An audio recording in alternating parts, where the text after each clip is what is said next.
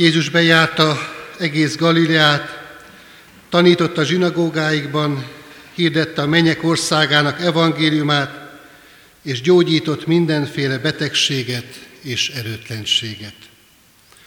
Nagyon sok szeretettel köszöntöm a jelent lévő testvéreket, a gyülekezetet, az apostol szavaival is. Kegyelem néktek és békesség Istentől, ami atyánktól, és az ő egyszülött fiától, az Úr Jézus Krisztustól. Amen.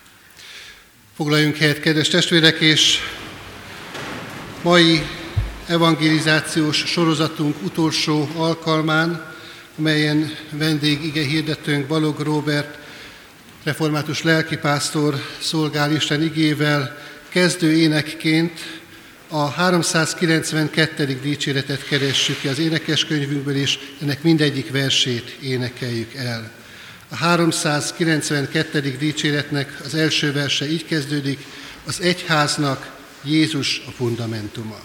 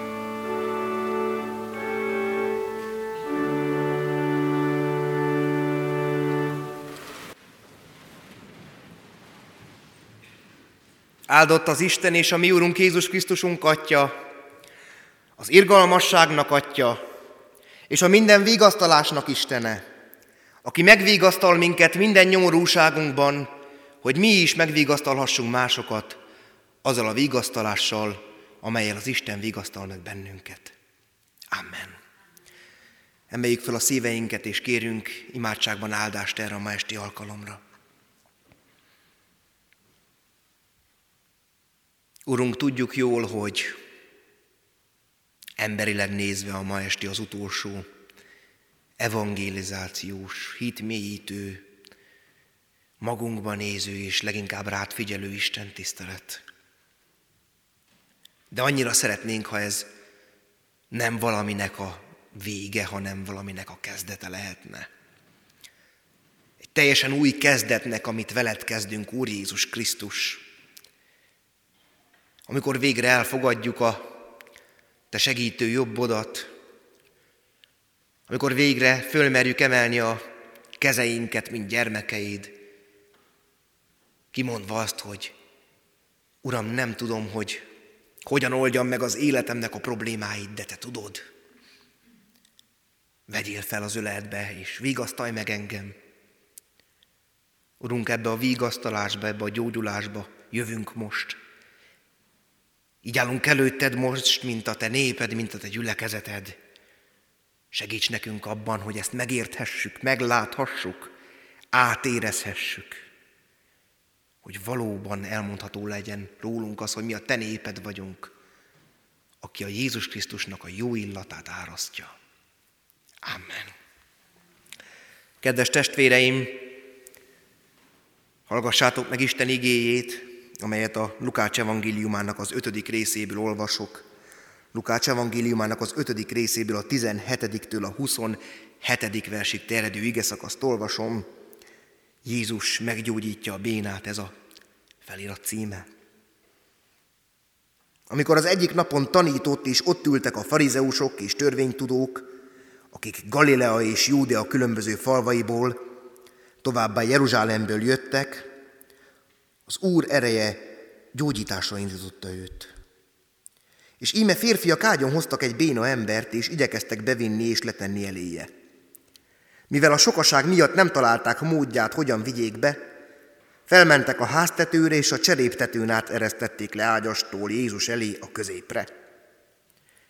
Ő pedig látva hitüket így szólt, ember, megbocsáttattak a te bűneid. Erre az írás tudók és a farizeusok elkezdtek tanakodni, kicsoda ez, aki így káromolja az Istent? Ki bocsáthat meg bűnöket az egy Istenen kívül? Jézus átlátta gondolataikat, és így válaszolt nekik. Miről, miről tanakodtok szívetekben? Mi könnyebb ezt mondani? Megbocsáttattak a te bűneid, vagy pedig ezt mondani?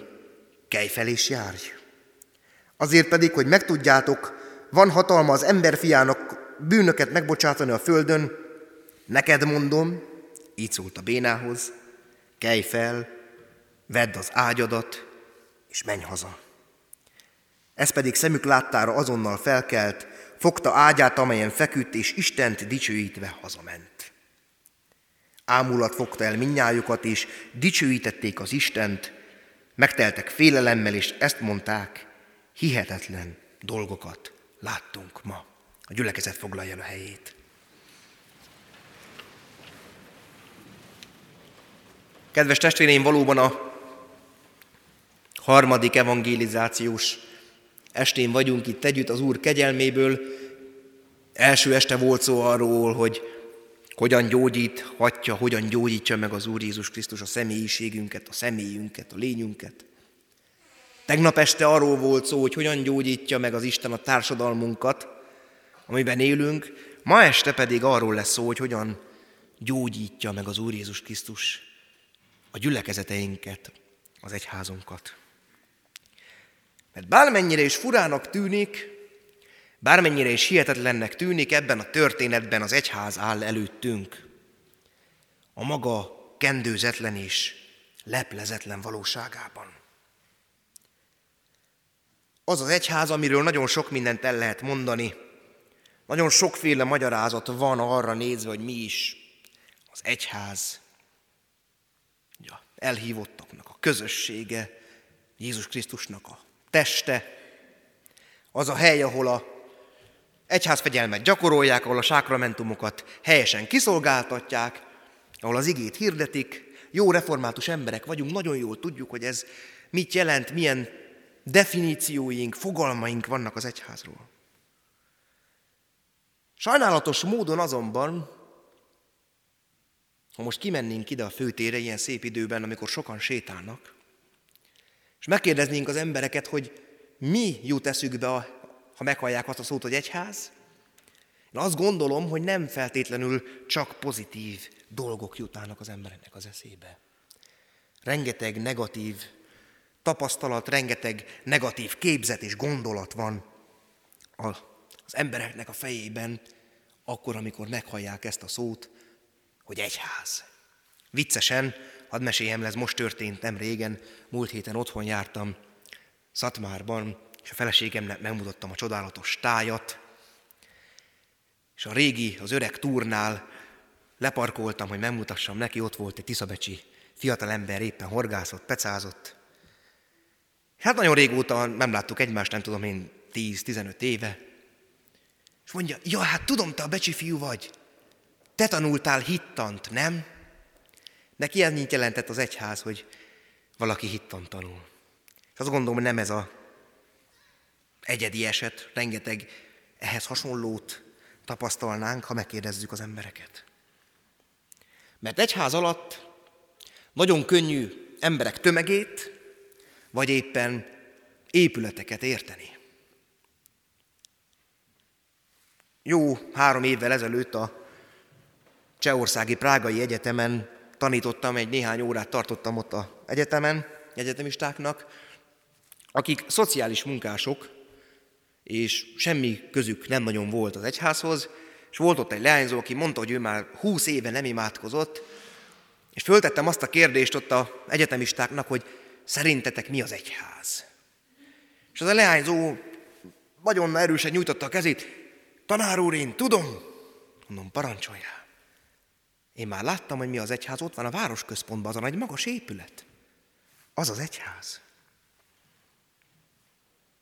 Vannak tehát ilyen gondolataink az Isten egyházáról, hogy az egy épület, vagy emberek tömege. Vagy éppen azon mérjük le az egyháznak a lényegét, vagy a sikerét, hogy mennyi ember van ott ezekben a ominózus épületekben. És érdekes módon ebben a történetben mind a kettő megtalálható. Ebben a történetben Isten mind a két tévképzetet össze akarja bennünk törni. És ebben az Isten nevelő és gyógyító szándékát kell észrevennünk. Hiszen, hogy hallottuk az igét, hallottuk ezt a nagyon ismert történetet, azt látjuk, hogy itt is megvan a hatalmas nagy tömeg. Egy hatalmas nagy tömeg veszi körül az Úr Jézust, csüngnek a szavain, lesik, amit mond, és ezt a házat, ahol ő van, teljesen körülveszik. És már elég régóta nyitogatja a szemem Isten ezáltal a történet által, hogy ez a szerencsétlen béna ember, aki aztán később feltűnik, megjelenik, éppen emiatt a nagy tömeg miatt nem tud oda jutni az Úr Jézushoz. Éppen emiatt a nagy tömeg miatt kell alternatív megoldást találnia az ő barátainak. Mert nagyon sokszor a legnagyobb igyekezetünk ellenére is csak a házon, a falakon kívülről figyeljük Jézust. Mert magunkkal és a társainkkal vagyunk elfoglalva, és éppen a lényekhez, éppen az Istenhez nem akarunk bejutni.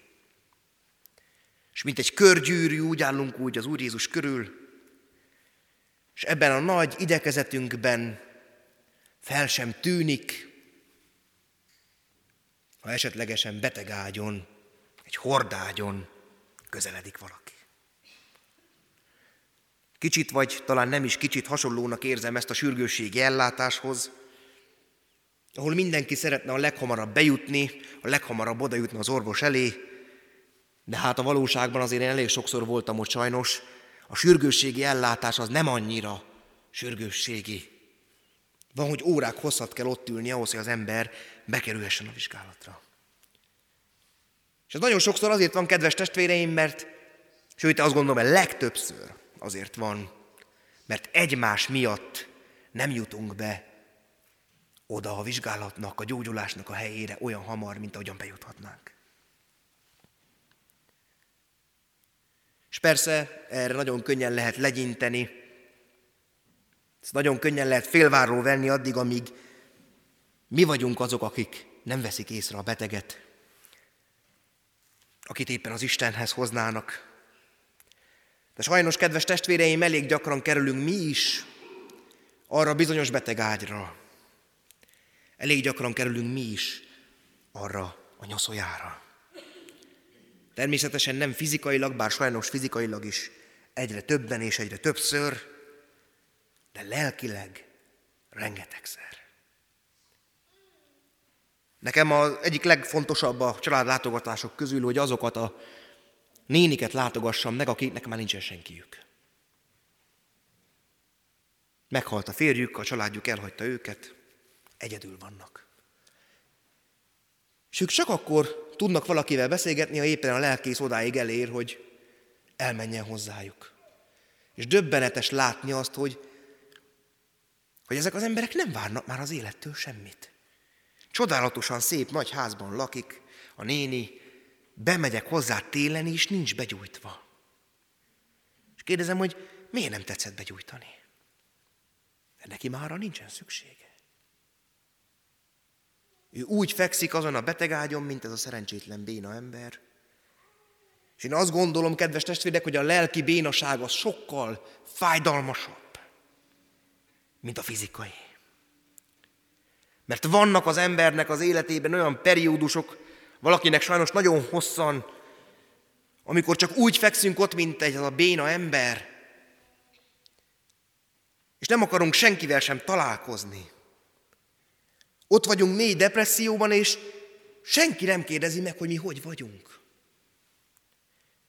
Lehet, hogy még telefonon se hív föl minket senki sem.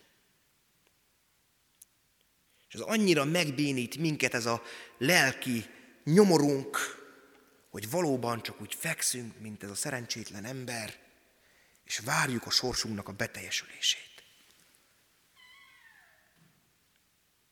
És az a sajnos, kedves testvérek, ezt a gyülekezeteinkben is elég kevesen és kevésszer szokták észrevenni. Mert bizony, én azt látom a Bibliában, hogy nem mindig működik az a recept, amit mi föl szoktunk írni embertársainknak. Mert ha valaki azt mondja, hogy én nagyon mélyen vagyok, én annyira mélyen vagyok, én nagyon depressziós vagyok, nekem nagyon fáj az egész élet, a szívem, akkor mit szoktunk neki mondani? Imádkozzál többet. Azt szoktuk neki mondani, hogy olvasd a Bibliát. Csak azt szoktuk kifelejteni a mi okoskodásainkból, hogy a Zsoltárosnál vannak ilyen mondatok, hogy már a szívem is elhagyott engem. Hogy az ember tud annyira elhagyott lenni a lelkében, tud annyira mélyen depressziós lenni, hogy már imádkozni se tud hogy nem tudja a Bibliát a kezébe venni. Mert ha valakire haragszunk, kedves testvérek, úgy valójában is igazán azok nem emberek. Ha valakire haragszunk, az az élő Isten. Ezért mondja azt a második korintusi levélben, hogy Isten megbékéltette a világot önmagával az Úr Jézus Krisztusban.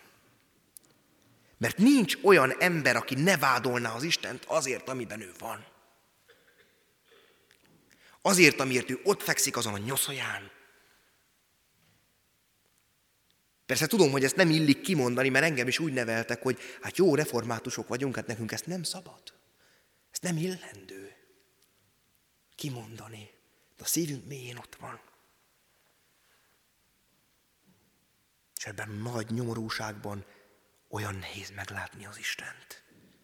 Pláne egy ilyen nagyon leegyszerűsített Isten képben, mint amivel idézőjelben szoktuk egymást meg a másikat végasztalni. Nem akarjuk, vagy nem tudjuk meglátni az Úr Jézus Krisztust ekkor.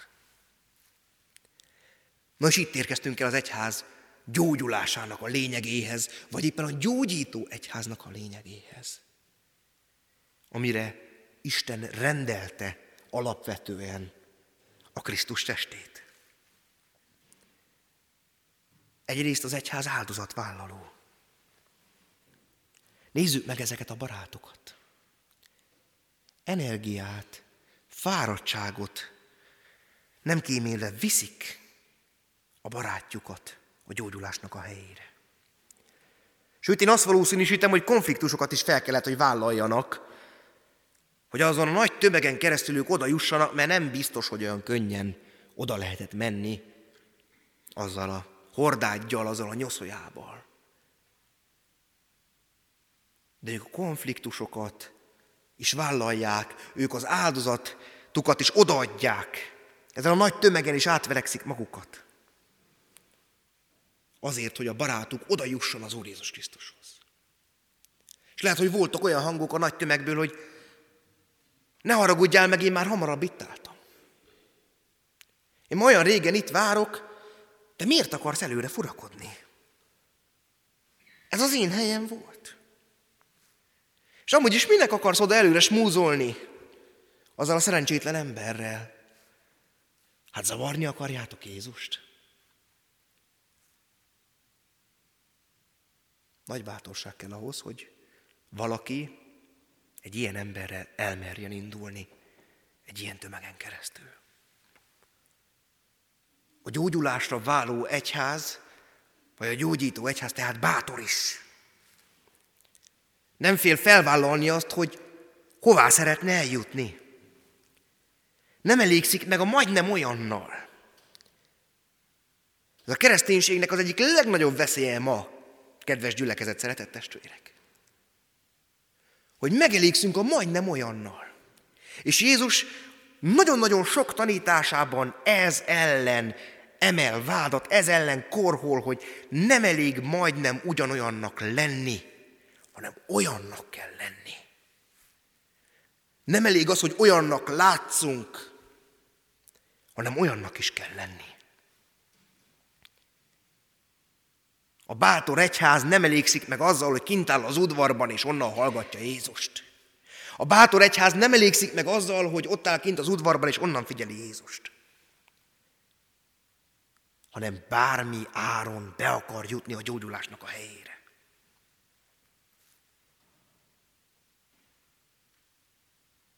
Következésképpen azt is meg kell látnunk, kedves testvéreim, hogy az egyház, a gyógyulásra váró egyház valóban akár önmagából, önmagát feladva is képes áldozatokat vállalni.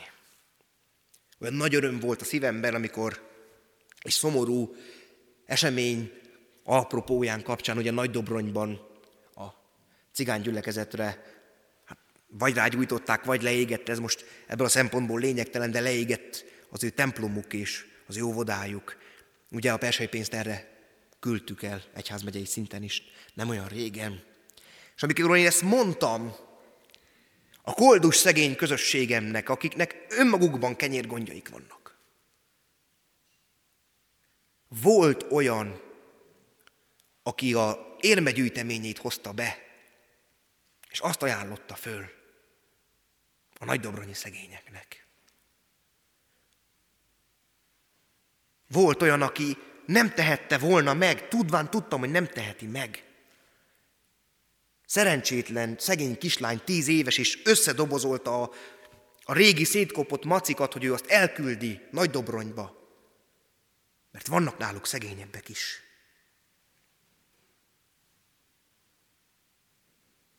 Mert a már említett emberi bátorságon túl a gyógyulásra váró egyház egzisztenciálisan is vállalja, hogy ő be akar jutni a gyógyulásnak a helyére. Mert tetőt rakni soha nem volt olcsó mulatság. Azt se hiszem, hogy nem kellett érte kártérítést fizetni, erről nem beszél a Szentírás. Tehát képzeljük el, hogy valakihez oda mennek, és ott kibontják a tetőt azért, hogy leengedjenek oda valakit. Nem hiszem, hogy nem kellett érte kártérítést fizetni. És ezek a barátok, ezek a jó szándékú hívő emberek még ezt is bekalkulálhatónak érzik. Csak jussanak már oda Jézushoz. És a legérdekesebb, vagy ami által a legtöbbet akarja tanítani nekünk Isten a gyógyult egyházról, a gyógyult közösségről, gyülekezetről, az az, hogy ezek a barátok egyáltalán észrevették ezt a szerencsétlen embert. Egyáltalán fontos volt nekik, hogy mi van vele. Keresni akarták a megoldást, ami még oly reménytelennek is tűnt. És olyan felszabadító azt hallani, kedves gyülekezet szeretett testvérek, amikor Jézus arra hívja föl a figyelmet, hogy milyen nagy ezeknek a barátoknak a hite, akik odavitték ezt a bénát. Olvassuk el majd otthon jó tüzetesen. Nem a bénának a hitét emeli ki Jézus, a barátaiét. Arra kapja föl a fejét. És aztán mondja ezt, azt annak a szerencsétlennek, hogy megbocsáttatok a te bűneid, kelj fel, vedd fel a nyoszoljádat, vedd fel az ágyadat, és menjél haza. A gyógyulásra váró egyház bizony olyan egyház, ami észreveszi ezeket az embereket. Azokat, akik testileg, lelkileg már teljesen vagy részben megbénultak. És már megmozdulni sem bírnak. Mert önerőkből ők már nem nagyon tudnak, és nem is nagyon akarnak, és nem is nagyon fognak akarni oda menni Istenhez. De mi segíthetünk ebben. Hiszen ez az egyháznak a legfőbb feladata.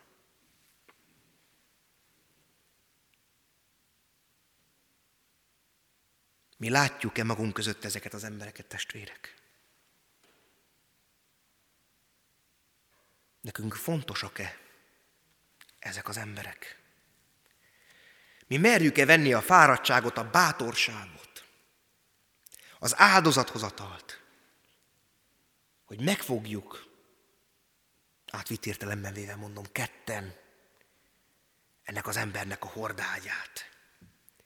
És bármi áron, akármi áron oda vigyük Jézushoz.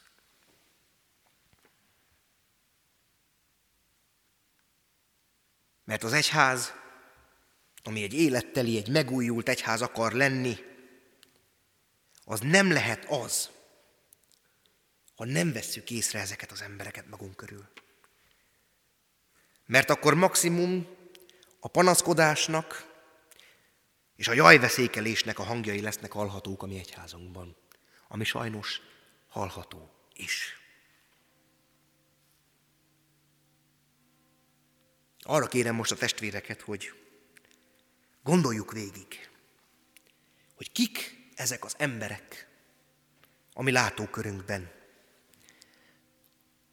Kik azok az emberek, akiknek most ránk van szüksége?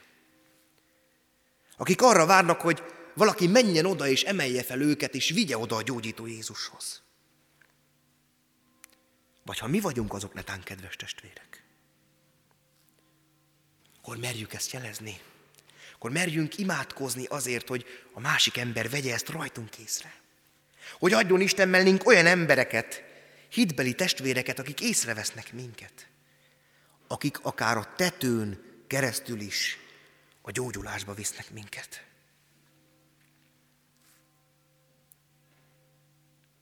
Hogy mi az egyház, kedves testvéreim? Az egyház annak a helye, ahol ezek a gyógyulástól váró emberek láthatóak és látszódnak. A többiek pedig velük együtt, és őket segítve mennek a gyógyulás felé, együtt az élet felé, együtt az Isten felé. Amen. Imádkozzunk.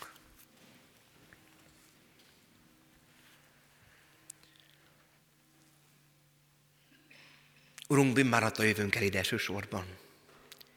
megvalva azt, hogy nem egészséges az önképünk, nem egészséges az Isten képünk, nem egészséges az egyház képünk. Mert mi a legtöbbször önmagunkkal vagyunk elfoglalva, az önös érdekeinket szeretnénk érvényesíteni. Csak az fontos nekünk, hogy mi minél előrébb jussunk ebben az életben, bármi áron. Nem veszük észre a lelkileg, testileg csonkákat, bonkákat, bénákat, árvákat, elhagyottakat, özvegyeket, akik talán már nem is mernek hangos szóval kiáltani a gyülekezetekben, mert azt gondolják, hogy úgy, úgysem veszi észre őket senki. Urunk, könyörgünk most a Szentlélek megújító fürdőjéért, hogy mi nekünk legyen erre szemünk. Hogy a Szentlélek valóban gerjessze bennünk azt, hogy ki az, akinek most én rám pontosan, és csak is én rám van szüksége, és senki másra. Hogy megláthassuk, hogy az én feladatom az, hogy ezt az embert én oda vigyem Jézushoz. Oda vigyem a gyógyulás helyére. Urunk, olyan jó lenne a gyülekezeteinkben minél több ilyen lelki-testi gyógyulást átélni. Hogy aztán a gyülekezet ezt világítsa, mint só és világosság kifelé a külvilágba, hogy ide jó bejönni, hogy jó a templomainkba bemenni, hogy jó a te egyházadba tartozni, mert az nem emberek közössége, hanem azt te tartod össze, Úr Jézus Krisztus. Urunk, könyörgünk ezért a megújuló, megújító kegyelemért, hogy ez lehessen itt Kecskeméten is, ez lehessen minden egyes gyülekezetben, hogy valóban megélhessük azt a hatalmas nagy megújulást, ébredést, hogy minél több ember belét kapaszkodik, hogy minél több ember téged akar követni, hogy minél több ember akar csatlakozni hozzád, az egyedüli, igaz Istenhez. Amen. Fennállva mondjuk el együtt az Úrtól tanult imádságot, a mi atyánkot.